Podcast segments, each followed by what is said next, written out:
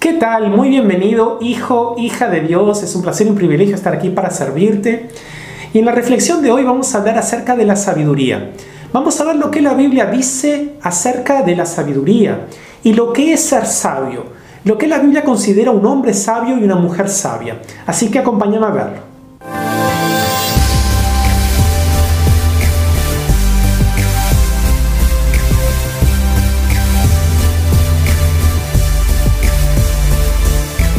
Bien, y para comenzar la reflexión de hoy, quisiera citarte un breve pasaje que se encuentra en Primera de Reyes capítulo 10, versículos del 1 al 8, en el cual la reina de Sabá, ¿sí? de lo que era la antigua Etiopía, va al encuentro de Salomón. Salomón era el sucesor del rey David, era el hijo del rey David, sucesor del trono, y él eh, era un hombre muy sabio. La Biblia declara la sabiduría de Salomón. ¿sí? Dios le concedió un deseo a Salomón y él en lugar de pedir riquezas, de pedir más eh, bienes materiales, él pidió sabiduría para poder gobernar aquella nación. Por tanto, él se ganó fama y junto con la sabiduría se le añadió riquezas. Y llamó la atención de una reina, ¿sí? como decíamos, de la antigua Etiopía, que era la reina de Sabá. Vamos a leer el pasaje que está allí en 1 Reyes 10, capítulos del 1 al 8. Y dice, y oyendo la reina de Sabá la fama de Salomón, en el nombre de Jehová, vino a probarle con preguntas. Por tanto, ella al escuchar la fama de él, se acercó a él y vino a probar a ver si era realmente así tan sabio.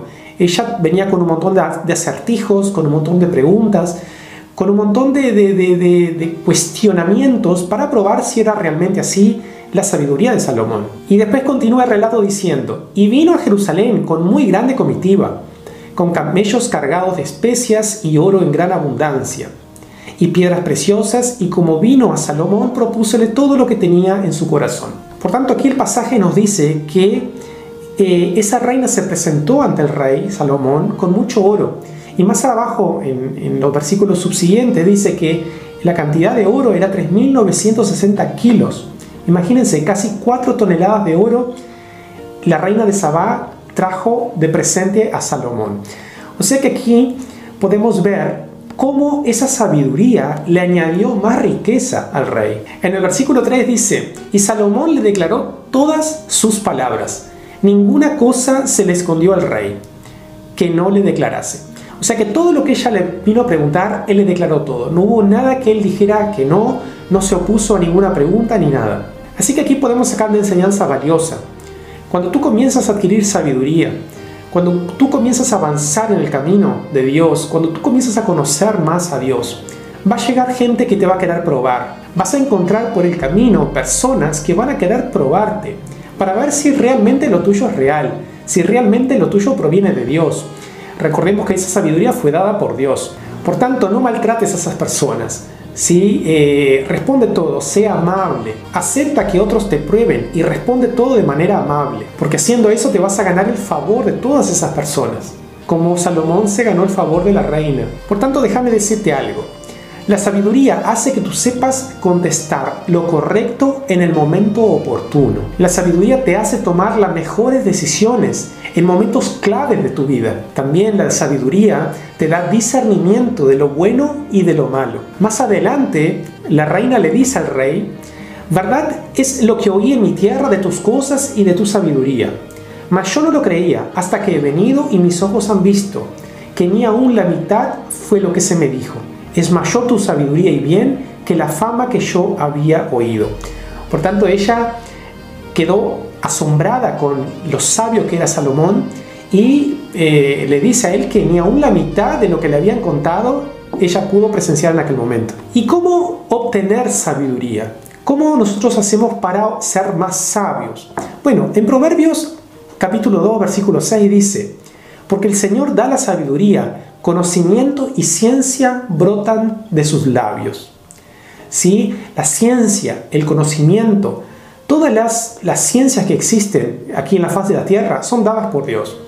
Dios es el mejor arquitecto que existe, ¿sí? Es el mejor ingeniero, el mejor físico, el mejor maestro, el mejor psicólogo. Dios es el mejor artista, creador. Ahí podemos ver la maravilla que, que Él ha creado. Por tanto, todas las ciencias que nosotros conocemos son dadas por Él. ¿sí? Nosotros tenemos los dones, los talentos que son dados por la gran sabiduría que tiene Dios. Ahora, existe una diferencia entre lo que es la sabiduría y lo que es el conocimiento. La sabiduría implica cierta práctica de vida, implica, es un poco más profundo, implica un discernimiento entre lo que es bueno y malo. Yo te voy a dar un ejemplo. Yo sé que tengo que hacer ejercicios y que ejercicios es bueno para la salud. Y puedo tener todo el conocimiento de los eh, beneficios que trae el ejercicio para la vida del ser humano. Pero otra cosa es que yo vaya y practique ejercicios, que yo ponga en práctica eso, que yo realmente haga que mi salud mejore practicando ejercicios. Por tanto, si yo tengo todo el conocimiento y soy sedentario, yo no tengo sabiduría. ¿sí? La sabiduría implica cierta práctica, cierta acción. También tenemos que tomar en cuenta que no todos los que se consideran sabios eh, ante el mundo son sabios a los ojos de Dios.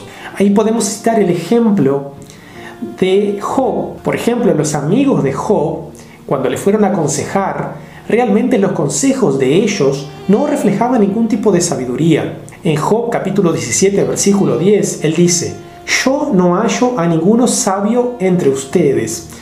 Y ellos se consideraban unos sabios. El apóstol Pablo también sería otro ejemplo, que cuando escribió a todos aquellos que rechazaban el conocimiento de Dios, Dice, aunque afirmaban que eran sabios, se hicieron necios. Y eso está allí en Romanos 1.22. Y el propio Dios, ante el profeta Isaías, le dice, hay de los que son sabios a sus propios ojos. Eso está en Isaías 5:21. Pero Santiago, en la epístola de Santiago, nos da la respuesta. Él dice, ¿quién es sabio y entendido entre ustedes? que muestre por su conducta excelente sus obras con una apacibilidad que pertenece a la sabiduría. Santiago aquí nos da la clave. Él dice que aquel mediante la conducta excelente. Por tanto, el sabio realmente es aquel que tiene una conducta, que tiene frutos, que tiene resultados excelentes, que vive conforme a la voluntad de Dios. Y también él agrega con una apacibilidad que pertenece a la sabiduría. Un hombre sabio es un hombre manso. ¿sí? Eh, Jesús en cierta oportunidad también dijo, sed mansos como palomas y astutos como serpientes. La mansedumbre no quiere decir que la persona no sea firme cuando tiene que serlo. ¿sí? La mansedumbre es un, fruto del espíritu, es una, es, una, es una característica particular de la sabiduría. Ahora, ¿qué hacer si yo no tengo sabiduría? ¿Qué hacer para obtener más sabiduría? Bueno, Santiago en el capítulo 1, versículo 5 nos da esa respuesta. Él dice, si a alguno de ustedes le falta sabiduría, pídasela a Dios, y Él se la dará, pues Dios da a todos generosamente sin menospreciar a nadie. Y también en Proverbios 1.7 nos dice cómo es un hombre sabio, una mujer sabia, y dice que el principio de la sabiduría es el temor a Jehová temor a Dios.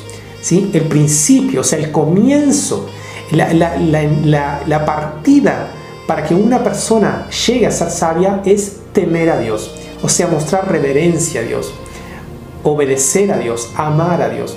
El temor a Dios no es tenerle miedo a Dios, sino mostrarle reverencia, mostrar respeto, creer en Él. Y para terminar, quisiera encerrar con este pasaje de Proverbios que a mi criterio es uno de los más excelentes que existen en Proverbios, en los cuales nos dan los detalles de cómo es una mujer sabia, una mujer, una mujer virtuosa. ¿Quién podrá encontrar una esposa virtuosa y capaz? Es más preciosa que los rubíes. Por tanto, aquí nos está dando que una mujer sabia es una mujer que tiene muchísimo valor. Y esas mujeres son escasas. Aquí también se puede aplicar para el hombre, ¿verdad? El aquí hace referencia a la mujer, pero también podemos aplicar de la misma manera al hombre. Después sigue diciendo, su marido puede confiar en ella y ella le enriquecerá en gran manera la vida.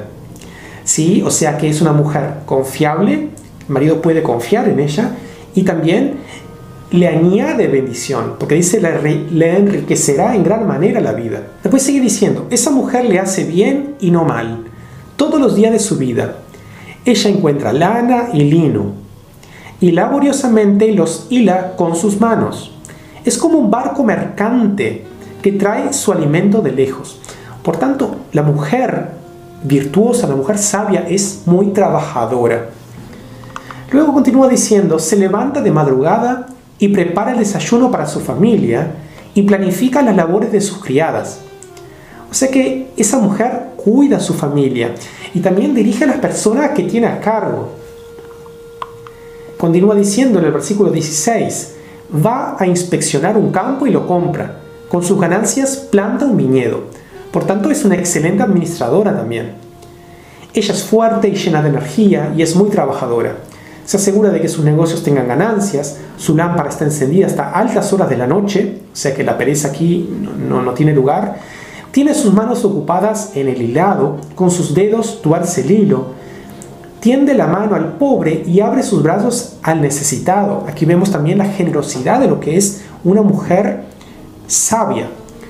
Cuando llega el invierno no teme por su familia, porque todos tienen ropas abrigadas. O sea que cuida de todas y cada una de las necesidades de la familia, sea la estación que sea. Ella hace sus propias colchas, se viste con túnicas de lino de alta calidad y vestiduras de color púrpura. Por tanto, ella tiene una buena vestimenta, se viste bien y de forma decorosa, ¿sí? Con decoro. Su esposo es bien conocido en las puertas de la ciudad, donde se sienta junto con los otros líderes del pueblo. En Proverbios 12:4 también dice que la mujer virtuosa, la mujer sabia, es corona de su marido. Y aquí vemos también cómo eh, el esposo es bien conocido en las puertas de la ciudad. Por tanto, le da cierta honra al esposo, ¿sí? cierta alabanza. Por eso es como que es corona para el marido. En el versículo 25 nos dice, está vestida de fortaleza y dignidad y se ríe sin temor al futuro. Por tanto, ella no tiene miedo de lo que vendrá. ¿Sí? Ella tiene dignidad, no tiene de qué avergonzarte, avergonzarse. Es una mujer fuerte. Cuando habla, sus palabras son sabias y da órdenes con bondad. ¿Sí? O sea, tiene un lenguaje sabio, sabe manejar bien su lenguaje, es prudente en el hablar, ¿sí? maneja bien, da un buen uso a la lengua. Está atenta a todo lo que ocurre en su hogar y no sufre las consecuencias de la pereza. Por tanto, es diligente. Después dice, el encanto es engañoso y la belleza no perdura. Pero la mujer que teme al Señor será sumamente alabada. ¿Sí? O sea que todo lo que es el encanto, todo lo que es la belleza, todo lo que es eh, la apariencia, eso un día se va a terminar, no perdura y todo eso es engañoso. Pero lo importante es la sabiduría que tenga la persona, ¿sí? Porque, como dice acá, pero la mujer que teme al Señor será sumamente alabada. O sea que esa mujer que teme al Señor, como dijimos anteriormente, el principio de la sabiduría es el temor a Dios, esa será alabada. Así lo mismo para el hombre. El principio de la sabiduría es el temor a Dios. El hombre que teme a Dios también será alabado, será puesto en alto, será puesto en lugares de privilegio. Entonces, hijo, hija de Dios, quisiera animarte a que le pidas a Dios sabiduría, a que busques la sabiduría, busca conocimiento, busca capacitarte, busca eh, informarte. La palabra dice, el principio de la sabiduría es el temor a Dios. Busca a Dios, Él es la fuente de toda ciencia, de todo conocimiento. Busca conocerle más, busca tener un encuentro con Él, busca conocer más de su palabra, busca conocer y sondar las profundidades de Dios. Los diez mandamientos se resumen en dos. Amarás al Señor tu Dios con todas tus fuerzas, con toda tu mente, con toda tu alma y a tu próximo como a ti mismo.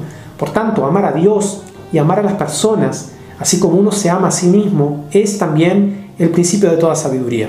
Por tanto, continúa profundizando en tu conocimiento en Dios y busca la sabiduría. Que Dios te bendiga y hasta una próxima reflexión.